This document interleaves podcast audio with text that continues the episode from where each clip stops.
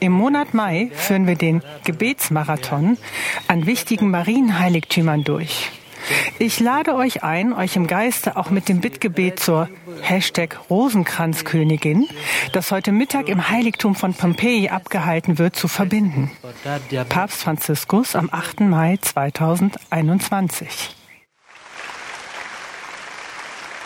Herzlich willkommen zurück zum ZDF Fernsehgarten unterwegs, live vom päpstlichen Gebetsmarathon der Heiligen Mutter von Pompeji.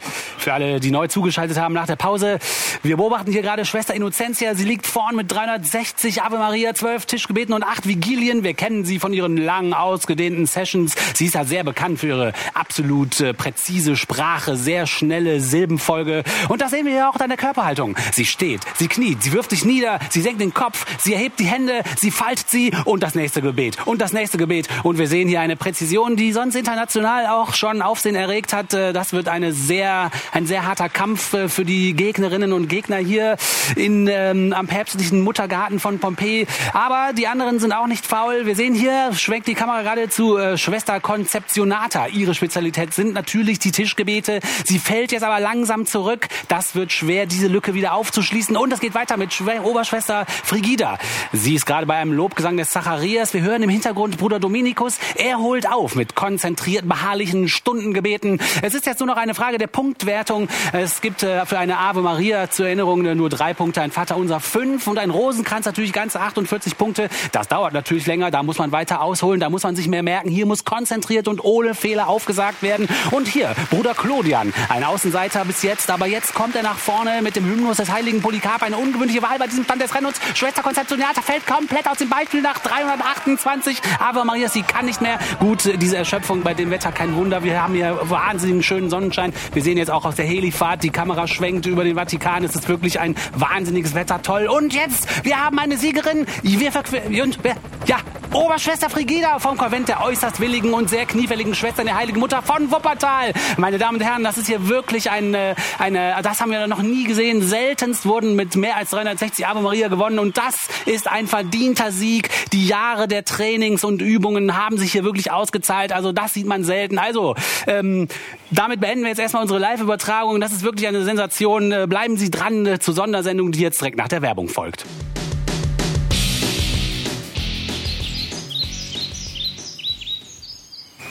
Hallo und herzlich willkommen zu Man glaubt es nicht, eurem Podcast über Religion und andere Esoterik, über wissenschaftliche, gesellschaftliche und politische Themen zu atheistischen, nein, aus atheistischer und humanistischer und wissenschaftlicher Sicht.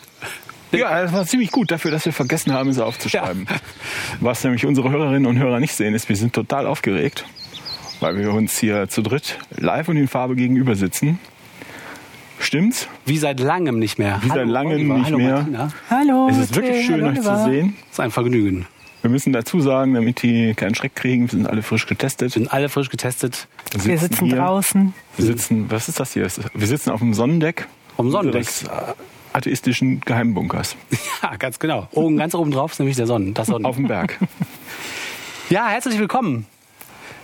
Wie immer freuen wir uns sehr, wenn ihr Vorschläge, Ratschläge, Hinweise, Kritik, Anregungen und Lob loswerden wollt, wenn ihr das auf man glaubt es nicht.wordpress.com tut oder uns auf iTunes oder Spotify Sternebewertungen hinterlasst oder Kommentare, all das freut uns wie immer. Aber am meisten die Kommunikation mit euch. Für heute habe ich mir was rausgesucht, das steht unter der Überschrift Mimetik, der Mechanismus hinter der kulturellen Evolution.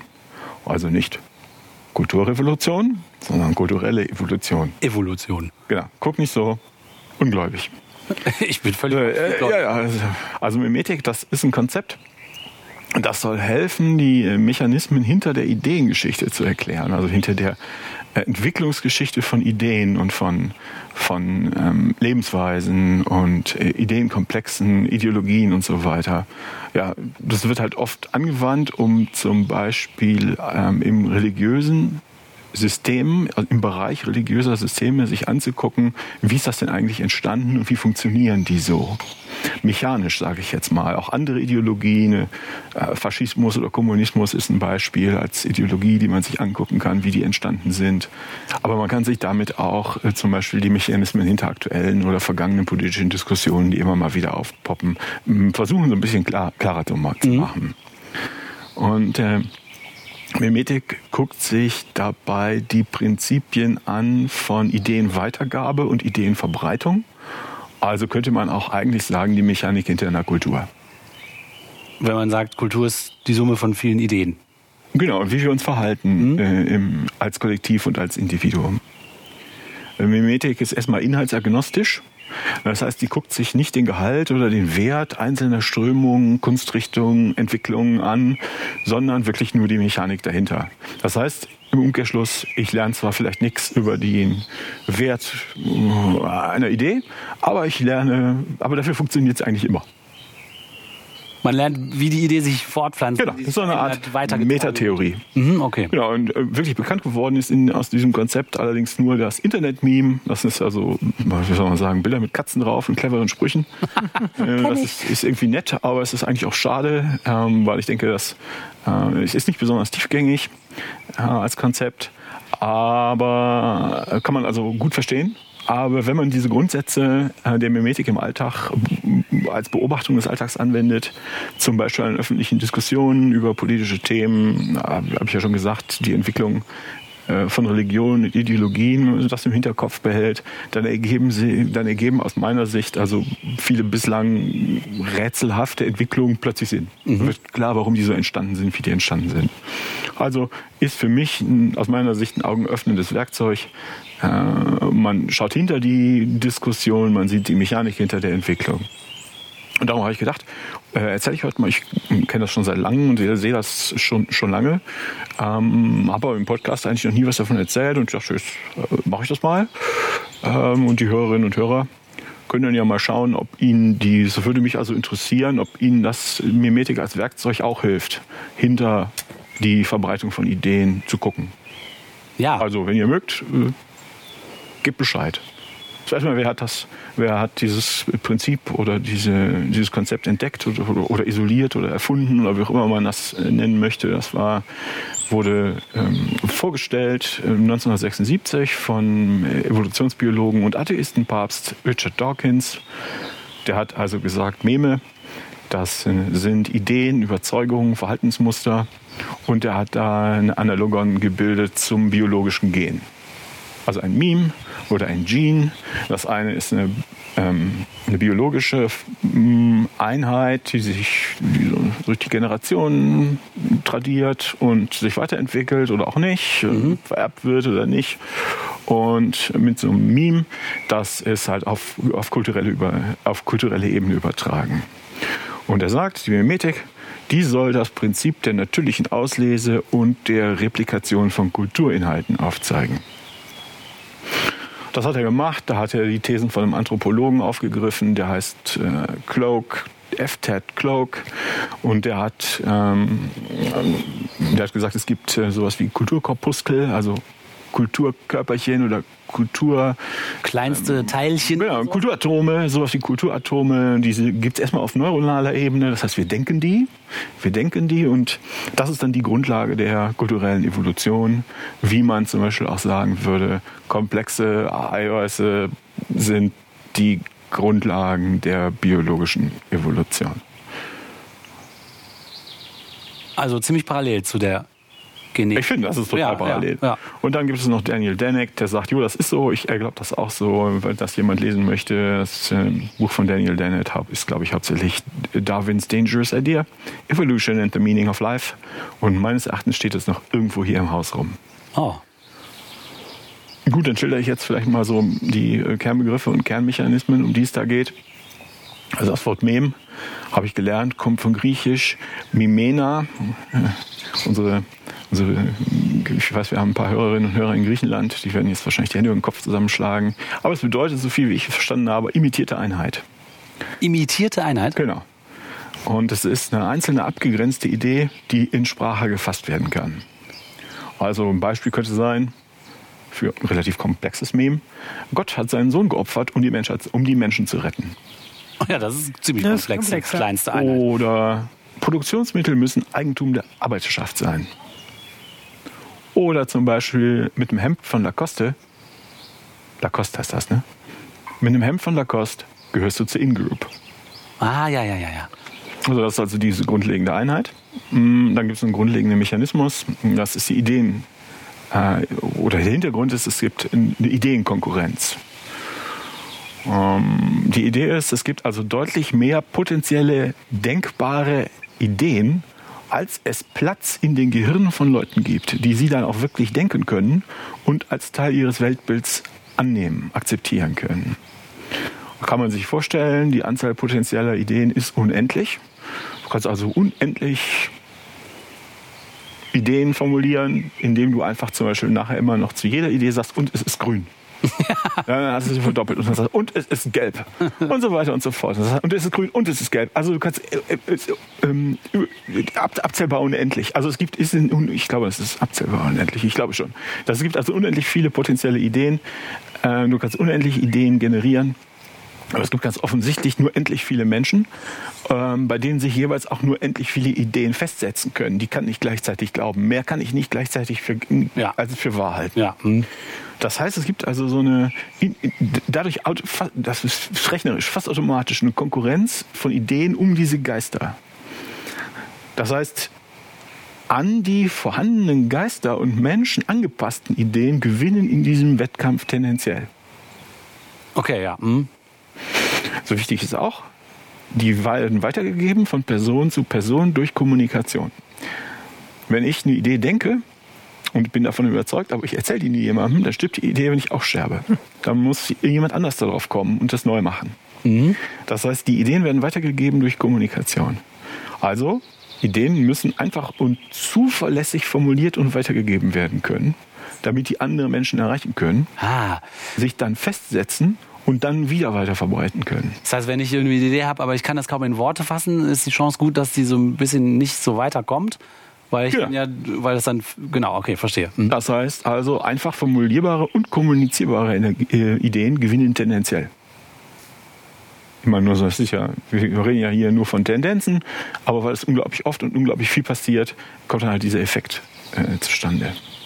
Dann gibt es als weiteren Punkt mh, Wandelbarkeit oder vielleicht sollte man sagen Robustheit von Ideen, die halt angepasst werden, während ich sie denke, während ich die Kommunikation vorbereite. Wie erkläre ich dir das denn? Und dann erkläre ich das ein bisschen anders und dann verstehst du das ein bisschen anders und dann hast du eine andere Idee als ich. Das heißt, die wandelt sich so im Laufe der, der Übertragung von Person zu Person. Und das ist gut oder das ist schlecht? Oder das ist erstmal so? Ja, das ist ja erstmal interessant. Ähm, denn man sieht, erfolgreiche Ideen müssen also an irgendwie einen Wandel oder müssen halt ähm, einen Wandel im Zeitgeist oder in der historischen Situation von Leuten oder von einer Gesellschaft anpassbar sein. Dieser Wandel muss für die sprechen, diese Möglichkeit des Wandels. Ähm, wenn meine Idee ist, zum Beispiel Hosen falsch rum anziehen, ist geil, dann ist das eine, äh, eine Idee, die 1993 mit dem Ende von Chris Cross ausstirbt. das, ist nie wieder so, äh, das ist nicht wandelbar genug. Das ist also irgendwie Okay. so, ist so Punkt und dann so, äh, ist, ist aber nicht mehr so, dann ist das ist die Idee weg. Aber wenn die Idee jetzt ist zum Beispiel, die Wahl der Hose ist zentral für soziale Zugehörigkeit, ist das eine vermutlich zeitlose Idee. Weil die auch noch gar nicht so spezifisch sagt, welche Hose. Dadurch ist sie relativ universell, ne? Unwandelbar, genau. Mhm. Aber gleichzeitig muss man aufpassen, dass es nicht so beliebig ist, dass es halt keinen Sinn mehr macht. Also dass es halt nur, dass dann niemand mehr sagt mir, mir gib mir das, ich, mir gibt das nichts, ich will das, ähm, ich will das ähm, in mein Weltbild aufnehmen, sondern es ist halt irgendwie so, Rosen sind rot, Veilchen sind blau, ja, Ja. das trage ich nicht weiter. ne? Sieht man ja. Ja. So und dazu, ich glaube, es gibt noch so ein letztes Konzept, ist äh, die, die Idee vom Memplex. Der Memplex, äh, das sieht man als eine Kombination einzelner Meme, die dann erst gemeinsam eine Wirksamkeit, eine kulturelle Wirksamkeit entfalten. Also auch wieder ähm, Wenn du einem einzelnen Gen auf der Straße als Analogie begegnest, du begegnest einem einzelnen Gen auf der Straße, dann ist das da irgendwas, ist es so in so einer Pfütze, liegt da, ist ganz klein und trocknet und stirbt. Mhm. Ähm, aber erst in, in Zusammenhang mit ganz vielen anderen und dann passieren eher, äh, was weiß ich, chemische Reaktionen und sowas und plötzlich wird das was. Dann ist es eine Maus. Das ist eine Wirksamkeit. Genau, wird zu einer Maus oder was auch immer. Mhm. Und was, was ich hier schon oft gesehen habe, als beliebtes Beispiel für sowas, um das zu erklären, ist ein Kettenbrief. Ja, hat sich also, offensichtlich denken Leute über Kettenbriefe nach und sind zu dem Ergebnis gekommen, ein Kettenbrief ähm, enthält eine Reihe von Konzepten oder Ideen, nämlich zum Beispiel eine beliebige, unwahre oder auch sinnlose Information, mhm. äh, vermeintliche Indizien dafür, dass die Quelle der Information aber irgendwie belastbar ist oder seriös.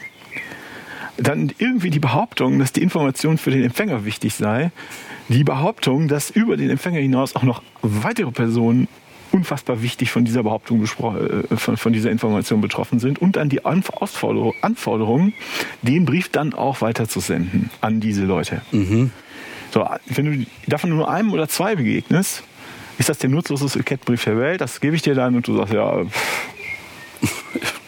ja, was, was könnte das denn für eine, für eine Information sein? Das ist ja, ist ja total egal. Ne? Irgendwas, fast, mhm. muss, muss ja nicht mal schlüssig sein. Ja, aber wenn das alles zusammenkommt, entwickelt das plötzlich eine Dynamik. Und die Leute sagen, oh, das verteile ich in meiner Kirchengemeinde. Ja. Mach mal schnell ein paar Kopien und dann schreibt das sorgfältig ab, je nachdem, aus welcher Generation man kommt.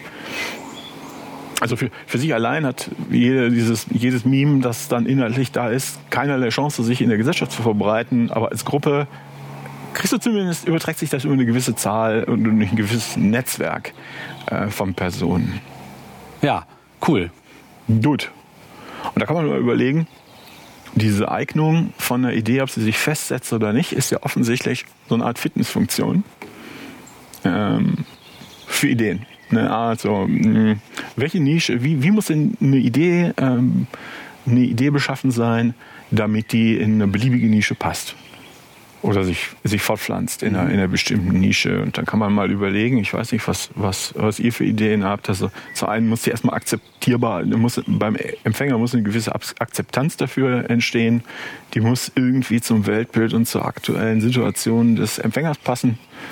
Ähm, muss also irgendwie attraktiv sein für jemanden, der die hört, sonst nehme ich die nicht auf. Wenn das einfach nur irgendein Unsinn ist, dann denkt man so, ja, ja, vielen Dank für diese Mitteilung, aber ist, ist dann vorbei. Ja. Ne? Die muss also einfach, habe ich schon gesagt, einzeln, einfach formulierbar und kommunizierbar sein. Die muss, glaube ich, also an eine Zeit angepasst sein oder an den Zeitgeist oder an die Situation der Gesellschaft. Die muss also passend sein dafür. Hat eine Gesellschaft Stress mit den Nachbarn, dann verfangen vielleicht andere ähm, hm, andere Ideen? Gibt es Untergangsstimmung? Ähm, oder ist das ein fröhliches Wachstum mit so der, der Idee, meine Kinder werden es mal besser haben als ich? Ähm, was ist da die Situation? Da verfangen unterschiedliche Sachen. Ja, einen richtigen Grad an Wandlungsfähigkeit und Robustheit. Also eine, so eine Idee muss einen Wandel im Zeitgeist äh, aushalten können, darf aber dann nicht zu beliebig werden, sonst verrecken die unterwegs. Mhm. Ja, das ist, vom Prinzip ist das eigentlich von den, von den Mechanismen schon fast alles. Es gibt offensichtlich eine direkte Analogie zu Mechanismen der Evolution. Meme statt Gene. Ähm, diese Wandel oder Wandelbarkeit der Meme ist dann so ein bisschen Mutation und Kombinationsfähigkeit. Ähm, die Kommunikation und Aufnahme bei einem neuen Wirt entspricht dann, also Wirt in Anführungsstrichen Person mhm. halt, ja, genau. entspricht dann sozusagen der natürlichen Selektion und der natürlichen Auslese und darum sieht man also Mimetik auch als Theorie zur kulturellen oder soziokulturellen Evolution. Und das ist überhaupt nicht überraschend, dass Biologen wie Dawkins oder Evolutionsphilosophen wie Dennett davon begeistert sind. Weil das entspricht halt deren Weltbild. Entspricht auch meinem Weltbild. Ist, äh, wenn man nicht mehr, wenn man materialistisch, gefestigt materialistisches Weltbild hat und du siehst nicht irgendwelche Geister rumhüpfen oder sowas oder geheimnisvoll übernatürliche Dinge, dann fragt man sich halt, wie sind denn die Mechanismen hinter sowas? Das kommst du da gar nicht darauf, danach ja. zu fragen. Und Leute, die dann brav in ihrem christlichen Geisterweltbild aufwachsen, die kommen dann nicht. Also das ist, stellt sich für die nicht die Frage. Aber es, also für mich hört sich das auch schlüssig an, dass die, dass man Ideen behandelt wie ja, wie Gene. Finde ich eigentlich eine coole Analogie. Ja, ich habe mir halt zwei Beispiele rausgesucht. Ähm, äh, das sind aber nicht Beispiele aus der Literatur, deshalb sind die wahrscheinlich nicht besonders getestet, aber ich probiere sie jetzt mal an euch aus. Und die Hörerinnen und Hörer können dann vielleicht beobachten, wie das hier implodiert. Das eine ist eine, eine Veränderung, ein Beispiel für eine Veränderung von Fitness eines Memes über die, über die Zeit in der Gesellschaft. Da habe ich Kommunismus als Idee drüber geschrieben. Und mein, habe ich eben schon gesagt, meine Idee wäre dann also, Produktionsmittel müssen Eigentum der Arbeiterschaft sein. Das ist, wenn man sich mal die Menschheitsgeschichte anguckt, ähm, etwas anders formuliert, aber diese Idee kommt alle paar Generationen irgendwo auf, soweit wir das noch beobachten können. Erzählt die dem Nachbarn oder schreibt sie irgendwo hin. Also es gibt kommunistische, pseudo-kommunistische, kommunistische Utopien seit der Antike. Das wurde dann im Mittelalter weitestgehend vergessen. Und mit der Rezeption antiker Schriften in der Aufklärung wurde das dann wieder rezipiert und äh, aktuell gehalten als Ideen. Da haben Leute was dazu geschrieben, was sie dachten. Aber ich finde, kann man sich auch einfach machen, damit das so attraktiv ist, dass man das als in sein Weltbild aufnehmen möchte. Brauchst du eine passende Umwelt. Zum ersten Mal muss sowas wie Produktionsmittel als Kategorie überhaupt bedeutsam sein. Äh, eine Arbeiterschaft als Gruppe muss existieren, sonst weiß ich nicht, was ich damit anfangen soll. Und es muss auch irgendwie ein gewisser sozialer Leidensdruck da sein, dass man überhaupt erstmal darüber nachdenkt, irgendwas stimmt hier nicht, äh, was müssen wir was ändern, was könnte denn die Ursache dafür sein, dass wir hier ein Problem haben. Mhm. Und wenn du jetzt mal ein beliebiges Jahr, was weiß ich, das Jahr 1300 rausnimmst und du gehst zu irgendwem, zum Handwerker und sagst, hör mal, deine Produktionsmittel, was sagst du dem? Produktionsmittel müssen Eigentum der Arbeiterschaft sein. Dann guckt er dich an, dann guckt er, ich habe einen Hammer in der Hand, hier, das ist mein Produktionsmittel. Das heißt, wenn der Nachbar auf die Idee kommt und dem das erzählt, wird sofort wieder vergessen, die Idee. Ja. Oder also nicht mit anfangen. Und dann das Jahr 1850, es gibt industrielle Produktion, der Hochkapitalismus, es gibt Nationalstaaten. Da standen dann die Sterne richtig. Dann hat der alte Zausel Marx die aufgeschrieben. Und boom, hat sie sich also mit maximalem Effekt weltweit verbreitet. Mit all den ja, Effekten, die man so kennt, die historischen Entwicklungen. Und heute, ich habe vor dem Podcast mal bei der Vorbereitung darüber nachgedacht, wie ich das also ich in meiner Situation überhaupt, was ich mit diesem Satz anfangen sollte. Und was sind denn meine Produktionsmittel? Ist das mein Laptop? Ich bin dann auf, eigentlich nicht, weil ein Laptop kann ich mir einfach in, in der Bude im, im Ort kaufen. Ne? Das kann es also eigentlich nicht sein. Und dann bin ich auf die Idee gekommen, mein Produktionsmittel ist vielleicht der Name meiner Firma. Oder dein Kopf. Ja, ja, genau. Bildung, vielleicht ist es der Doktortitel, keine Ahnung. Ähm, also ist aber mein, könnte jetzt ja sagen, meine Bildung gehört mir ja. Ja, genau. Also, ähm, ja. und was soll in dem Kontext Arbeiterschaft bedeuten? Also, das, das hm. macht für uns auch keinen Sinn, für, für Leute wie uns. Also ja, das, also die Fitness von, äh, von äh, mhm. die, die mimetische Fitness von so Ideen wie, wie diesem Produktionsmittel alten Marx ist nur noch sehr begrenzt, ist ja. also sehr von dem Kontext abhängig. Und vielleicht mal als Beispiel für die Kombination von Memen zu Memplexen, zu wirkmächtigen Memplexen, habe ich aufgeschrieben, die Erlösung durch Religion. Das habe ich eben auch schon gesagt.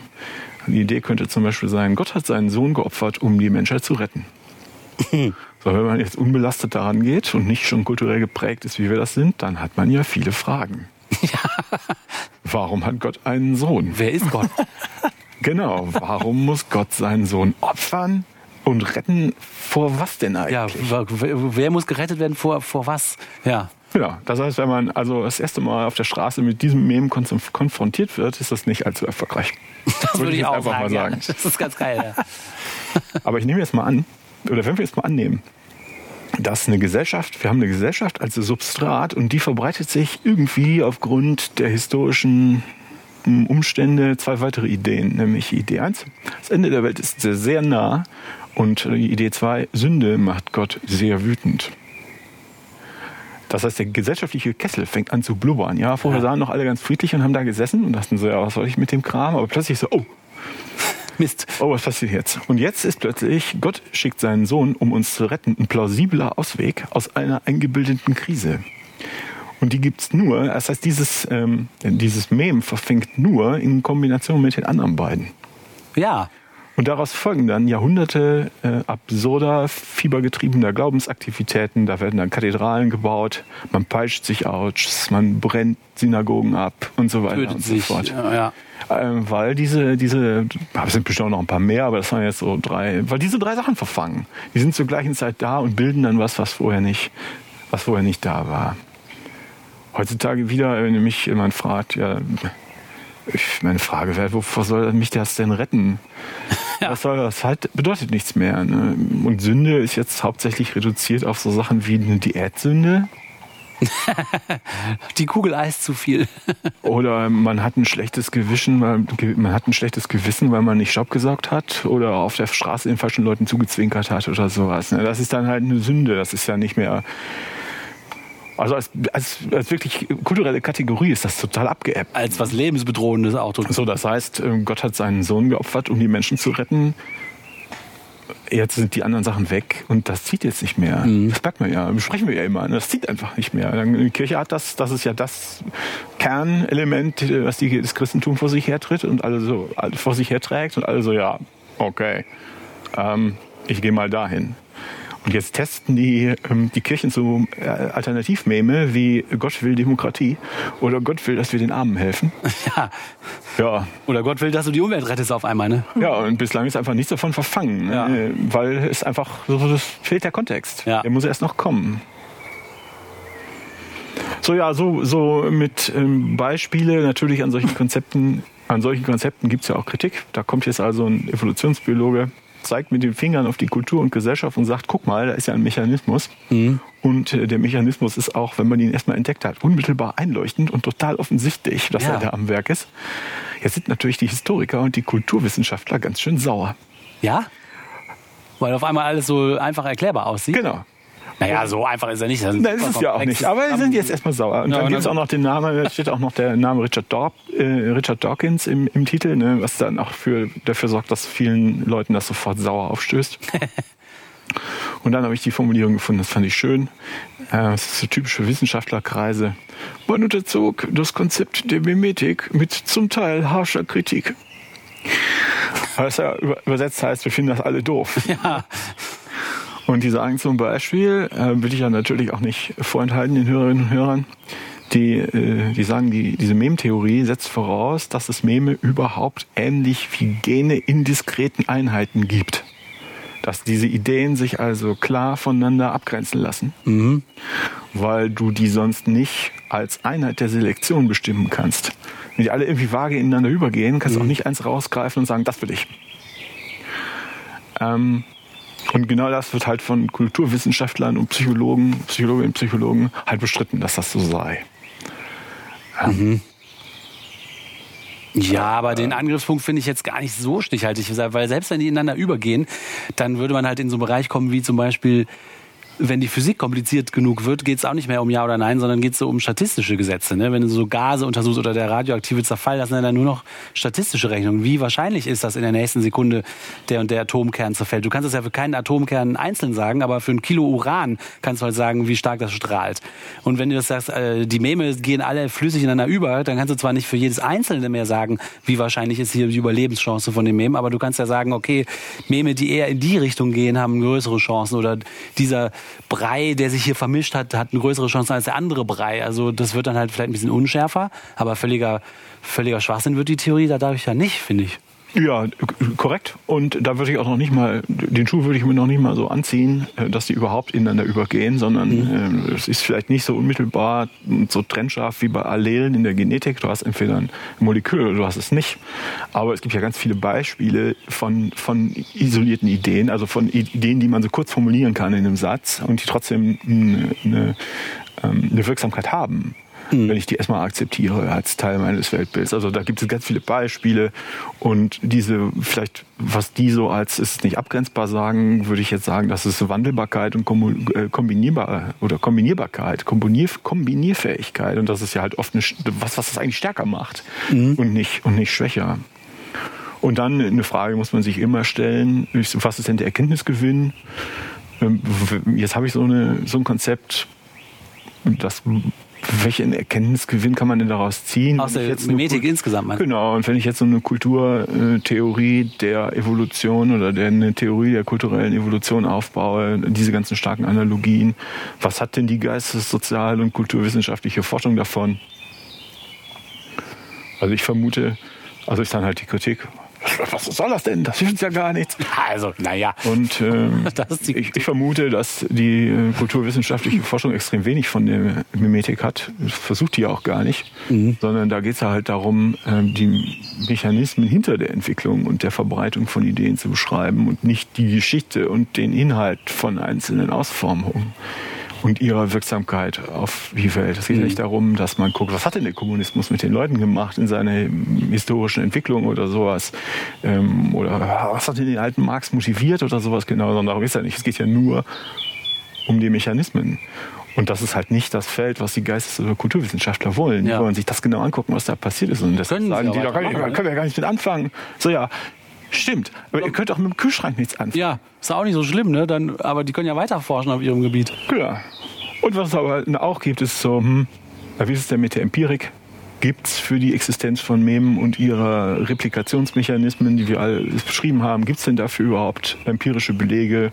Ähm, da wird ge gesagt, das ist mangelhaft. Äh, Für Gene und deren ähm, und deren Replikation gibt es offensichtlich, auch wenn es manche bestreiten, gibt es offensichtlich Belege, die kann man also mit dem Mikroskop sehen und zugucken.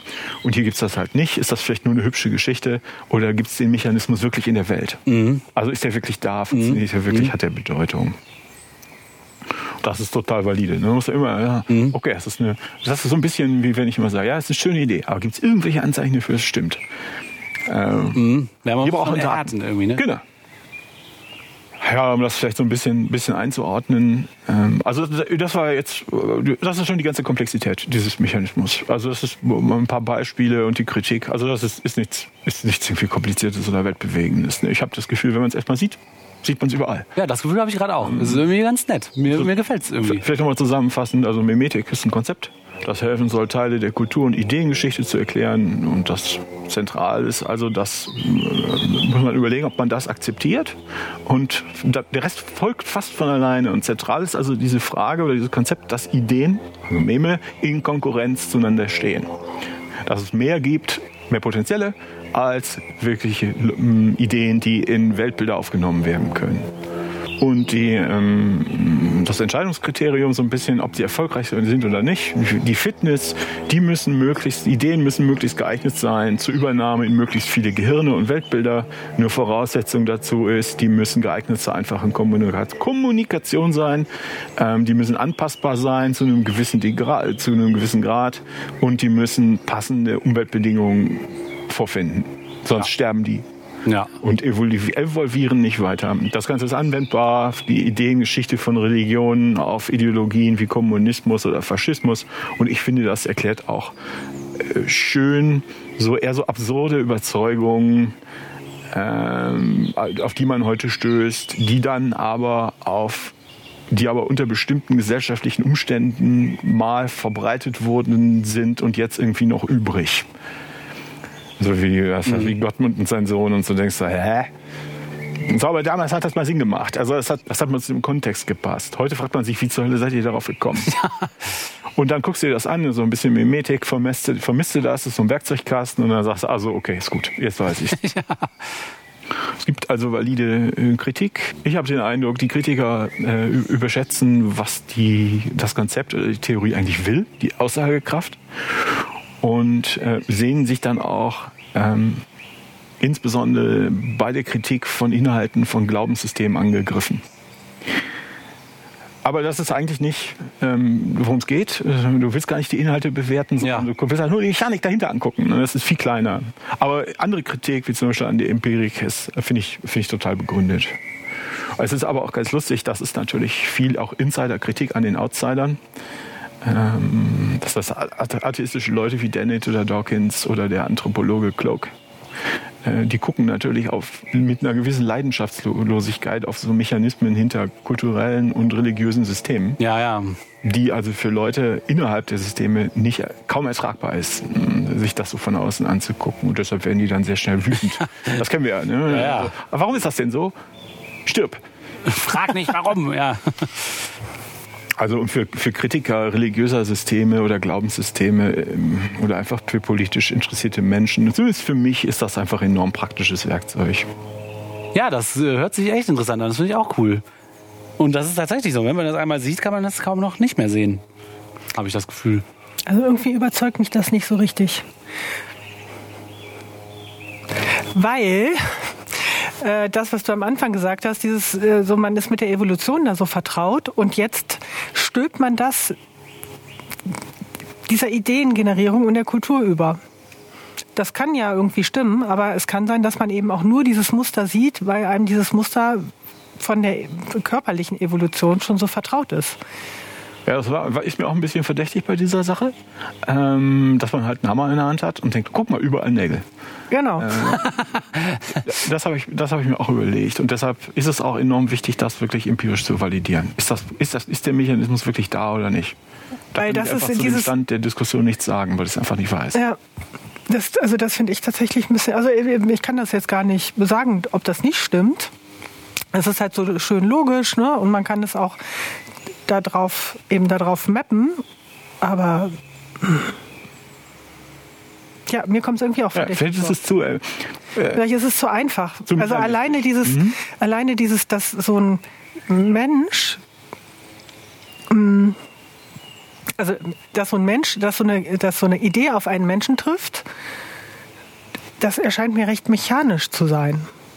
So, also klar, ich kommuniziere das und dann verfängt das irgendwie, aber es gibt ja zum Beispiel auch so genetische Dispositionen. Jetzt kann man sagen, okay, das ist was, das sind diese äußeren Umstände.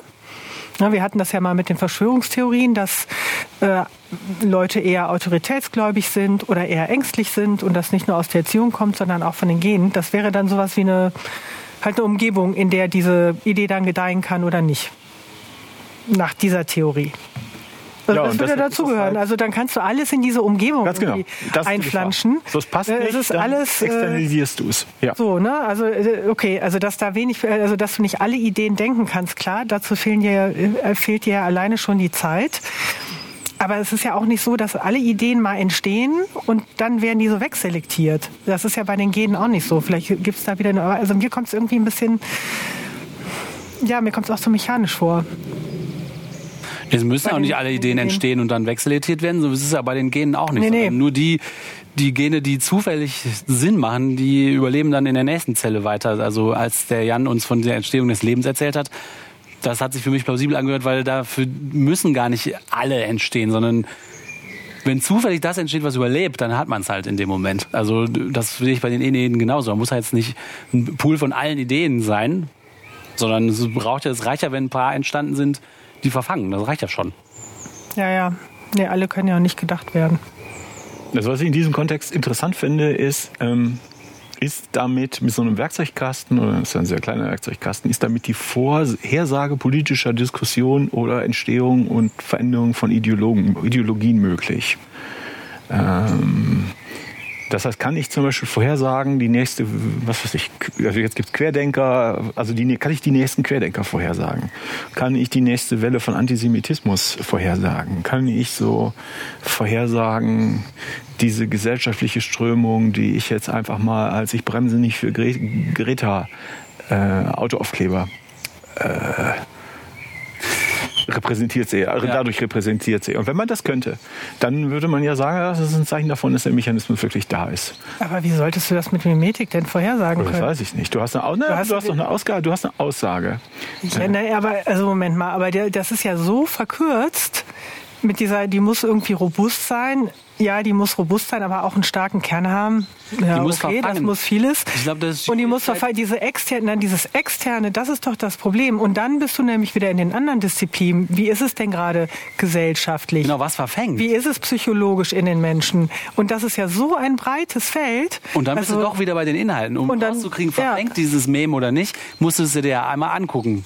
Du kannst das kannst ja nicht rausfinden, ohne doch in den Inhalt zu gehen. Das geht ja nicht mhm. darum, dass du, also du kannst ja jede Idee erstmal, oder nicht jede vielleicht, aber du kannst ja viele Ideen, so muss ja nur eine PR-Agentur anrufen. Die verpacken dir eine Idee so, dass die, äh, dass die einfach ist, dass die gut konsumierbar ist und so weiter und suchen dir noch einen Influencer, der das genau in deine Zielgruppe reinpresst.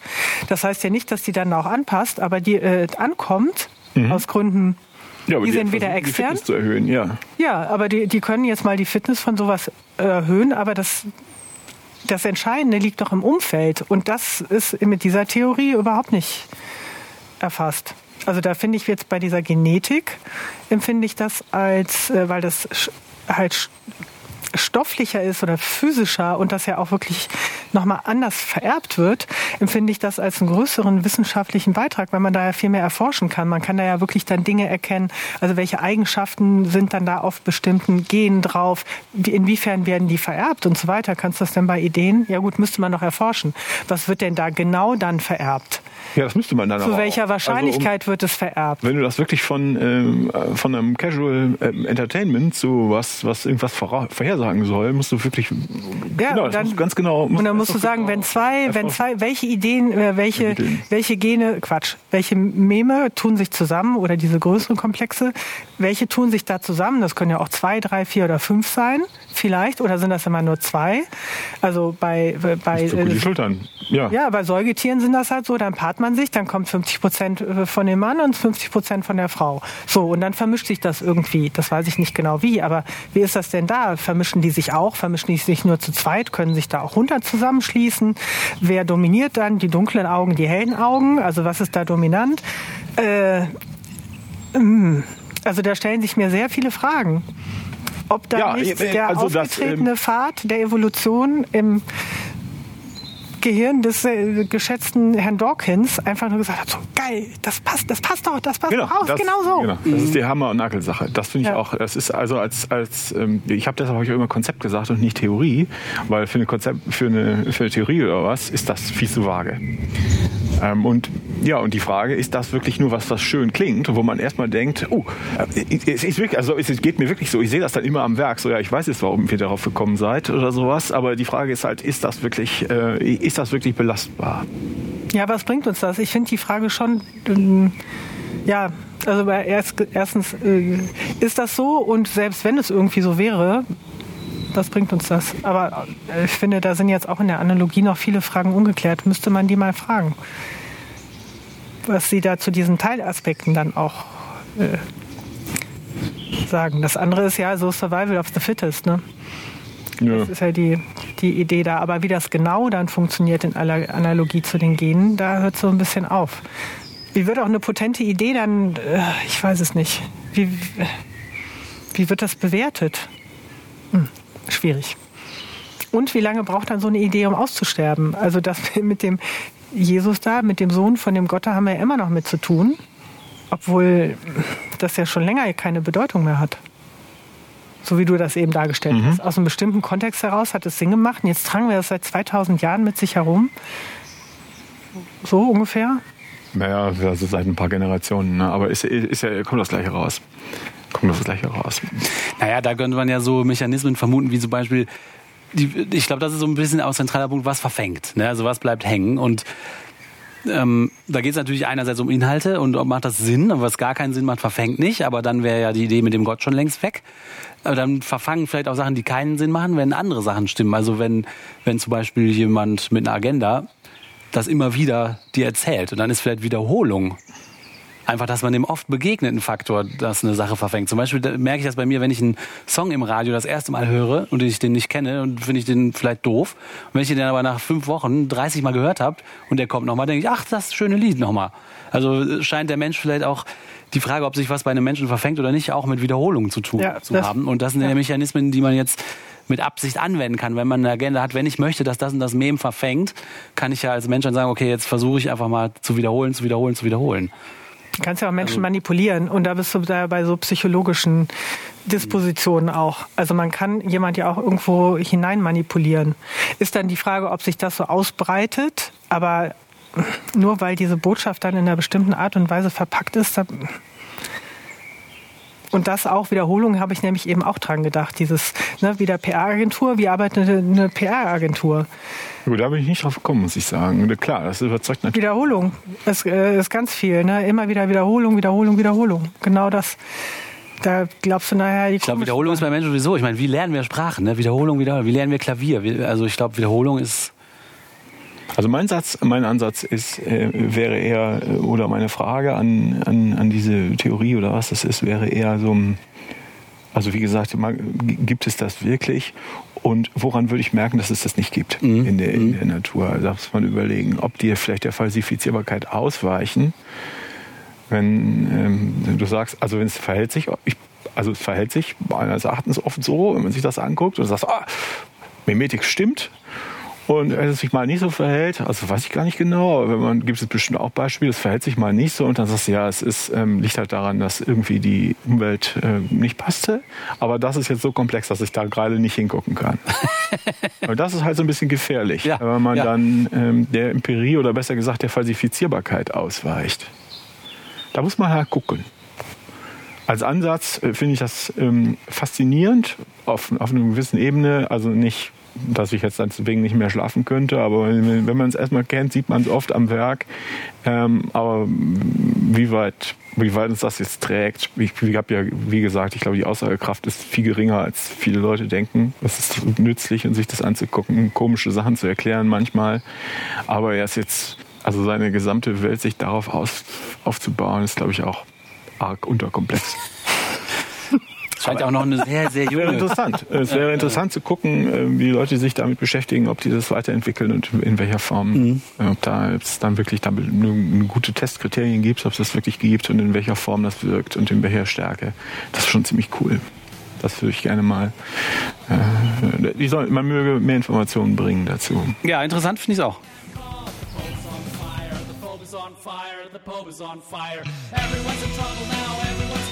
Und damit sind wir schon wieder am Ende einer Folge von Man glaubt es nicht, eurem Podcast zu Religion und anderen zu Religion und anderer Esoterik aus wissenschaftlicher, gesellschaftlicher und politischer Sicht zu so. Dingen der Allgemein. äh, interessierten Mehrheit. Nein. Wie, wie, Ja, ist auch super. Gibt's jetzt Kuchen? jetzt muss es unbedingt Kuchen geben. Ähm, Und Perlo, Perlo. Perlo gibt es und Kuchen und äh, ihr da draußen dürft uns natürlich immer wieder gerne schreiben auf man glaubt es nicht.wordpress.com. Da würden wir uns sehr freuen und sagen bis zum nächsten Mal. Tschö. Tschüss. Tschüss.